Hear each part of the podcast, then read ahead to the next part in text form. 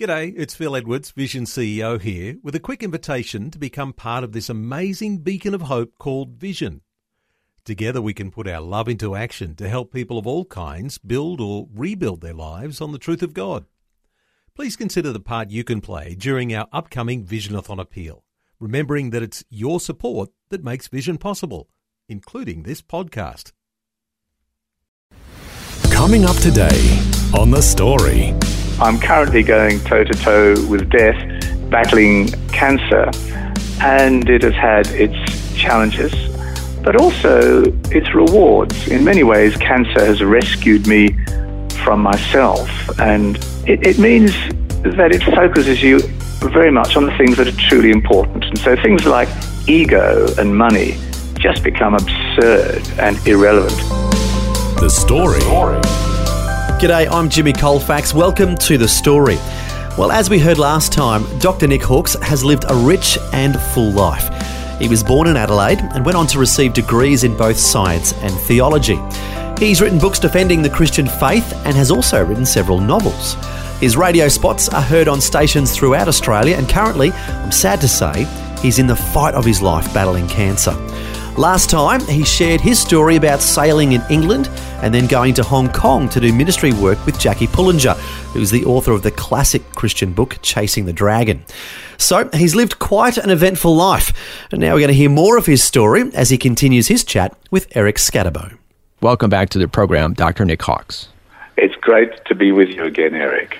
And I should say that you're joining us once again from your home in Adelaide. And well, you had quite the adventures that we heard about last time. We ended with you being in Hong Kong, and that was quite an experience in the slums in Hong Kong. And that's kind of where you grew in your faith and really matured. Is that right? That's right. That's, that's where I encountered the empowering presence of God's Holy Spirit. Mm-hmm. Uh, I've never really understood God hmm. very much. I'd only been a Christian for one year. Oh wow! And and and of course, you know, God is absolutely wonderful, and Christians understand that God lives in community within Himself, mm. Father. Son and Holy Spirit, but I never really understood the Holy Spirit. Mm. Um, uh, uh, that the Holy Spirit was God's provision to all Christians to empower their ministry and teach and enable them. And that's what I discovered working with Jackie way back in 1972. Mm-hmm. And so that's where God took me and my twin brother uh, to teach us that. And then we went back to England, and I. And it was just as well that I had God's empowerment at that stage because I went to Portsmouth Polytechnic uh, to study biology, mm-hmm. majoring in marine biology uh, thinking that I was going to be a research scientist for all my life. Um, but very quickly, actually, became the president of the Christian Union at a time when the charismatic renewal was rolling around mm. England, and the Christian Union exploded, and we had all these new Christians, and we hadn't a clue what we were doing, and we had to rely on God's Holy Spirit a good deal to get through. But mm. it was an extraordinarily exciting time, and uh, and of course, it, it was there at Portsmouth where a young woman came to faith in the first term I was there, and I ended up marrying her. Uh, I ended up marrying Mary, uh, who was on my course, and uh, that was a lovely story. Okay, well, I just want to back up a little bit. And there's kind of a contrast. I mean, you were involved in the charismatic movement and emotions and feelings about your faith, but yet on the other hand, you're very much into the hard sciences of biology. So it's That's kind right. of a kind of a contrast between feelings and emotion and facts and data and figures. Uh, can you kind of reconcile those two? Yes, that's that's a very good question, Eric, and I'm often asked it, mm-hmm. and I must confess to being slightly bewildered by it. Is that um, right? Because what my life, you know, living in odd corners of the world as as I did, really, one of the fruits of that apart from being totally disconnected with any one place, was uh, an intense curiosity with life. Mm-hmm. And of course, both science and theology are both quests for truth. Mm-hmm. And, and both, of course, have their origin in God. And so, scientific truth and theological truth because they both originate in God, they cannot war against each other. Mm-hmm. They just answer different questions. So science answers the question, how, Mhm. and theology answers the question why. Mm. And so the two dance together beautifully. Mhm. It's not a case that to be a Christian you got to kiss your brains goodbye and Mm. believe six impossible things before breakfast. no, no. You know, as an apologist, I can say that you know being a Christian is entirely rational. It is scientifically reasonable. It is historically reasonable. It is morally reasonable, and it's experientially reasonable. So uh, I've never found any discontinuity between my life as a scientist and my life as a theologian. And many Christian uh, scientists, actually many more scientists than people realize, are Christians. Francis Collins, uh, who headed up the genome project, whereby the you know, which mapped the genetic code of human beings, a fabulous international project. He himself says that when he does science, he feels that to be an act of worship. Uh, and, and he is a lovely, committed Christian. Mm. So the Lord obviously has wired you in such a way that science and biology was something that really interested you. It does. I, I mean, I love uh, science. And one of the most intriguing things about science is why on earth we can do it. I mean, why is it that we have uh, the intellect at exactly the right level to unlock the secrets of the universe? And, and why, why are uh, there so many beautiful codes in the universe so that it leaves even atheistic scientists saying God was a mathematician of a very high order. Uh, and we see this extraordinary, outrageous order of the universe. I mean, just to give you an example, mm-hmm. the universe essentially is built by f- four special forces the nuclear force, weak nuclear force, strong nuclear force, electromagnetic force, and the gravitational force. Well, if the ratio of those two of those forces, the gravitational force and the electromagnetic force, had varied by as much as one ten thousandth, trillionth, trillionth, trillionth, we would not have life on planet mm. Earth. And so that demands an explanation. You just can't Yeah. shrug your shoulders lazily and say, well, we're here because we're here. I mean, that is an intellectually lazy and in- mm. inadequate response to the miracle of existence. And so science has something to say about theology, and Yeah. theology can frame science and say, well, this is why. And so I love dancing between the two disciplines. Mm.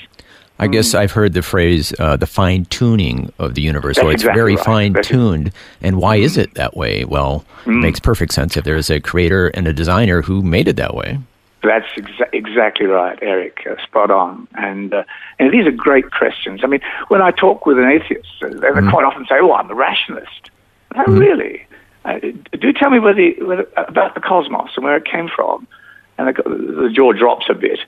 And then I say, if you are telling me that the universe came from nothing as a result of nothing via a mechanism that has never been discovered and which undermines the laws of cause and effect, which underpin all of science, you are not being rational. I mean, when we see extraordinary, outrageous order, you know, such as a protein molecule, uh, uh, which, interestingly enough, are no longer called molecules. It's actually uh, more accurate to call them machines. Some of the proteins are extraordinarily complex. Some operate like electric motors. And extraordinary.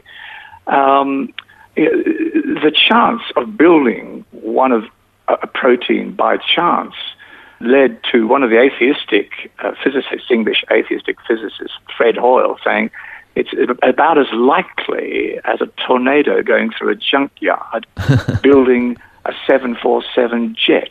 Oh, wow. Uh, and, and someone worked out the likelihood of, of it happening by chance. And I think they likened it to pulling the handle of a one armed bandit, a gambling machine, and you'd have to pull the handle more times than there were atoms in the universe. wow. to have a, chance of building even a moderate sized. I guess if I if I'm following you, it's kind of like uh, God's fingerprints of design are all over creation, and specifically even in a little molecule. It's, oh, absolutely. it's there. Okay, well, we need to get back to your story. Now we kind of passed up the fact that you got married to your best friend Mary. I did indeed, and produced two children. One born in England, uh, Michael, my son, and my daughter Katie. My son is now a policeman uh, up in the mid north of South Australia. Uh, Katie is an assistant pastor of a local church, and it's really a, a church which I now attend because I've now retired from being a, a- pastor, although I continue to write books. And it's really rather odd being in a church, uh, watching your daughter as your pastor. Oh, wow. It's a, it's a very good feeling.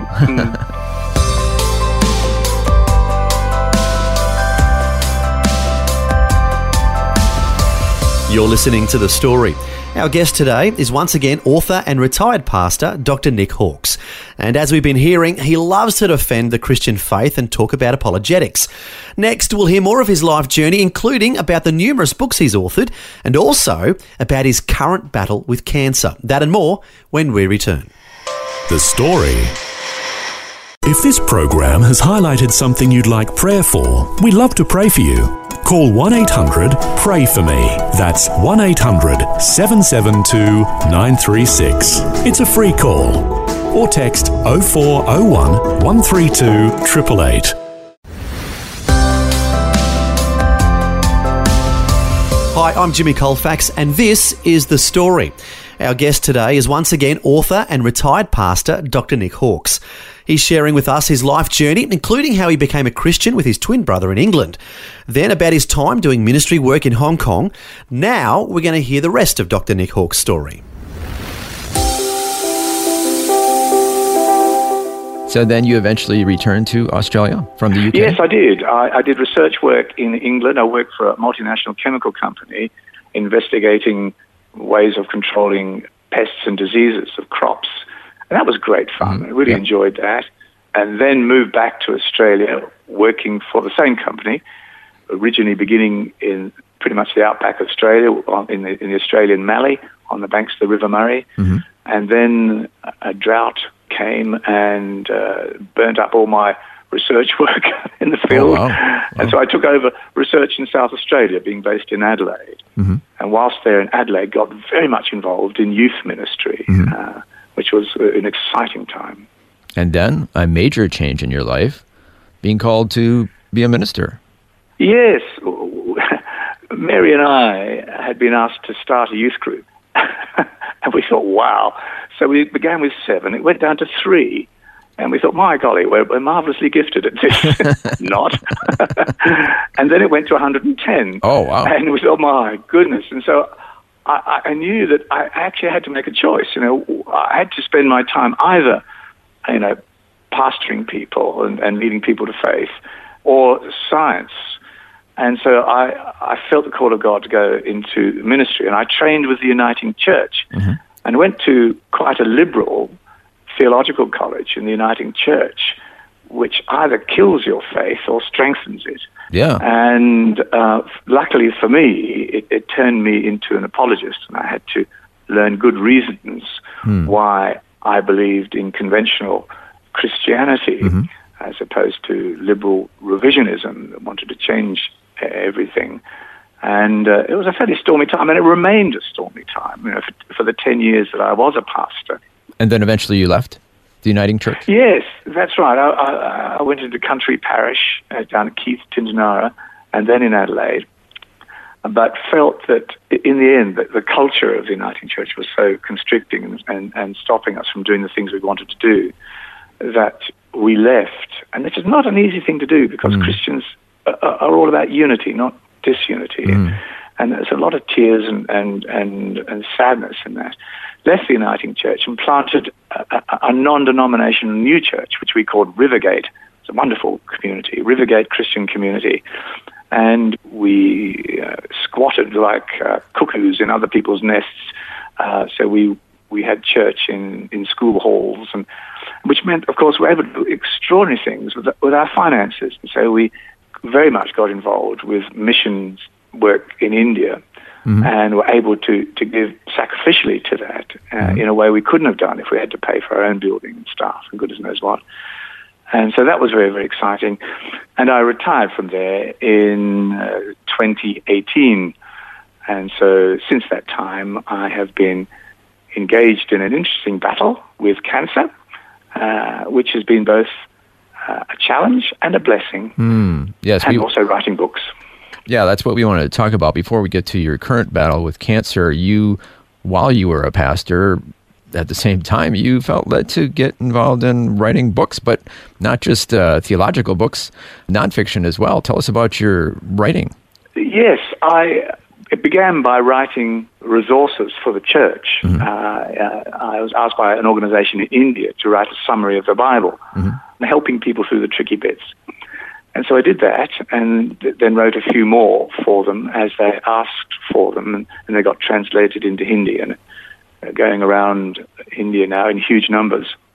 Wow. But I also wrote about the scientific credibility of Christianity because so many people were feeling challenged by this radical, strident new atheism, which was saying that Christianity was not in any way academically defensible. And, and of course, it's absolute rubbish. Yeah, and, uh, yeah. and so I wrote a number of books in that area. But also, I, I probably like you, Eric, I just love stories. Mhm. Yep. And I was saddened by the fact that I couldn't really find really good quality Christian novels that had mystery, adventure, that were clever, that were Yeah. w- w- that, that included within it uh, uh, uh, interesting reflections on on the possibility of faith, but but they didn't preach at you. They, you know, you could give them to your non-Christian friends and and know that that they weren't being got at. And so I decided to write novels, write the stories that I would like to read myself. And, and so that one gave way to two, three, and so the Stone collection became written. All, all my novels have the word stone in them. Yeah. Why is that? uh, really just to tie them together. I mean, every novel has different characters and different places and different adventures, but I just needed something to tie them together into a into a family, into a collection, so that people would say, "Well, have you read the other one in that collection?" And uh, so, you, what you do is you use the the sales of, a, of, of, of an earlier novel to, to help point to the next one. And so the Celtic stone gave way to the Viking stone, which gave way to the Pharaoh stone, which gave way to the fire stone, which gave, and it goes on to the, the peacock stone uh, and the dragon stone. But the dragon stone was the one I've just finished, and that uh, is based, guess what, in Hong Kong in 1972, where I was working with Jackie Pullinger in the walled city at that time. So all that experience comes pouring out in the next, or my last novel. Mm. Wow. So the Lord led you to quite a variety of uh, books that you have written, both uh, in nonfiction and Christian apologetics, defending the faith, and a summary of the Bible, but then also, as you just mentioned, some good storytelling in novels and fiction. Yes, I, I, I like to think that uh, that I'm following Jesus' example. I mean, I mean, Jesus spent an awful lot of time telling stories, didn't Exactly, he? You know, yeah. parables. Love it. And it, it just puts it puts faith in the context of everyday experience, Mm-hmm, and and I love that. And and in, in a novel, you you are able to take a hero who's deeply flawed and broken in some way, whether it's by grief, despair, or shame, and then journey with that person as they, as they, they discover hope and, and, and, Mm. Yeah. and do that in the context of a, of a, of a wonderful adventure and mystery. Mm. Oh, you, you have me curious. I'm going to have to look up your books now. Tell me what you think. yeah, that sounds good. Oh, that's uh, something I'll have to explore. But sadly, we need to end our conversation talking about your current battle. Uh, I chatted with you yesterday. We were talking about maybe recording yesterday, but if we did, you would have been chatting and doing this interview while getting chemo treatment. Is that right? That's right. Yes, I'm. I'm currently going toe to toe with death, uh, in battling uh, cancer, uh, stage four cancer, and that has been a, a three-year battle, and it has had its challenges. Uh, it's, it can be pretty grim, but also its rewards. In many ways, cancer has rescued me from myself. And, oh wow, what do you mean by that? Well, it, it, it means that it focuses you very much on the things that are truly important. Mm. So things like ego and money just become absurd oh, yeah. and irrelevant. Yeah. Uh, you find that you are more passionate about the purposes of God. It, it, it, I find that I cry more readily and mm. I laugh more readily. I find that that I'm passionate about the things of God, and that I realize that that my time on planet Earth is limited, and mm. so I don't want to to regret a single thing mm-hmm. that that I've left undone. That I want to write as and, and record as much as I can for radio, that I want to write as much as I can, and have the privilege of speaking to other people's lives and whispering the dangerous possibility of God to them uh, as well as I possibly can while I can, and very much want to, looking forward to, you know, to, to, to finishing well as well as I can and hearing God say, well done, Nick, good and mm. faithful servant. Uh, and so the passion for, for making God's glory known in my time burns incredibly uncomfortably within me. Mm. And uh, I'm just seeking to make the most of it in, now, in what I'm doing. Now, you were diagnosed with stage four cancer in 2016, and it's been kind of a roller coaster ride since then. Can you share with that's us some right. of the ups and downs? Ups and downs, that's right. I was put on a fairly broad spectrum chemo and radiation, which was not expected to have any effect on the cancer other than slow it down, give me more time on the planet. But remarkably, it killed it all off.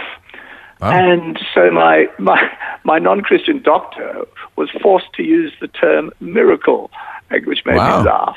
Absolutely wonderful. Yeah. And for 16 months, I was cancer free. But as often happens with uh, cancer, it came roaring back. Mm and it came roaring back all the way through the liver and the spine and, and, and lungs and, and other places. And I was on palliative care and just weeks away from dying. Yeah, I mean, palliative when, care is usually when they've given up hope. Yes, and they're just right. making you comfortable before it, it all comes to an end. That's right, and that's that was the language. Nick, yeah. just keep you comfortable now until yeah. you die. But uh, at the last moment, I was invited to participate in a trial with a new experimental immunosuppressant chemo drug. Mm-hmm. And, and I've been on this trial, and of all the people on the trial, I've had the best response. Is that right? And so this cancer, again, for the second time, has either disappeared or almost disappeared. Now, wow. the sad part is that that all the radiation and the chemo treatment has left my body very weak and, mm. and all my joints inflamed. So it's quite uncomfortable, but I can live with that. Yeah. Uh, and so it may yet be that I have more time on this planet to show God's truth and grace. And so I'm making the most of it. Well, yeah, it sounds like you're still writing and you're obviously still able to chat with us here today and you still do your radio spots as well. I find the privilege of that, Eric, absolutely extraordinary. I mean, fancy being given the privilege to, mm. to, to, to speak to a whole bunch of people on radio about the love and the truth of God, and, and do that in, mm. in hmm. just a pithy few minutes. And um, I, I, found that absolutely wonderful. I'll tell you how I learned to do that, by the way. How was that? In the days when, when, I, when I was running a youth group, we ran a drop-in centre where the local hoods in town turned up uh, down at Keith, and they allowed me to preach for 60 seconds while standing on a chair. And so I got really good at sharing something. I'd pick a line from a rock song, speaking about something that was relevant to their lives, and then I'd bring in the gospel, issue a challenge, and that that was done in, in 60 seconds. Wow. It was perfect training for radio. Wow. And uh, so they are. Mm, it was fun. Well, before we let you go today, any final concluding comments that you'd like to leave our listeners with? Uh, yes, certainly. Life is an extraordinary gift an mm. amazing miracle. You are much more sacred than you can possibly believe. God has a purpose for you. The greatest adventure of life is uncovering that purpose, mm-hmm. discovering the love of God, and living the adventure that He invites you into. An adventure that continues beyond this life, for you are designed to live forever. don't miss out on it. I think that's probably what I'd say. And I think that was about 60 seconds. Thank you so much. It's been lovely speaking with you. Thank you so much, Dr. Nick Hawkes, for sharing the wonderful ways that God has worked in your life and the novels and all the things you're doing, the radio spots, all that and more. You can learn about it at his website, nickhawkes.net. That's nickhawkes.net. Thank you once again, Dr. Nick Hawkes, for joining us today. Absolute privilege. God bless you. That was Eric Scatterbo chatting with author and retired pastor Dr. Nick Hawkes. And sadly, as we heard, Dr. Nick is currently battling cancer. But it was remarkable to hear how facing death has changed his life and brought him closer to God. He also shared that it also helped him to not focus on unimportant things like ego and money, but rather to focus on things that are everlasting. As the Bible says, do not store up for yourself treasures on earth where moths and vermin destroy and where thieves break in and steal. But store up for yourselves treasures in heaven, where moths and vermin do not destroy, and where thieves do not break in and steal. For where your treasure is, there your heart will be also. Finally, we ask that you lift up Dr. Nick in prayer as he continues his battle with cancer. If you'd like to contact him and give him an encouraging note, you can reach him through his website, nickhawkes.net. Once again, I want to remind you that Hawkes is spelt with an E, so that's H A W K E S. That's uh, nickhawkes with an E. Dot net. Well, thanks for joining us for the conclusion of Dr. Nick Hawkes' story. I'm Jimmy Colfax, encouraging you to share your story with someone today. Next time on The Story. The other week he come up to me and he goes, Dad, Dad, there was a crazy man at church. and instantly I started thinking, what's a crazy man doing in the kids section of church? Yeah. And so I started to get all worried and, and he goes, and he was wearing a superhero costume. and we had to tell him that his superhero cape couldn't save him. And his superhero shoes couldn't save him. And his superhero mask couldn't save him. Only Jesus could save him. Ah. Lee from South Australia has come a long way from growing up in a broken home and never really knowing his biological father, but after meeting his heavenly father, his life has completely turned around. Lee will share his remarkable story next time. The Story. Just another way Vision is connecting faith to life.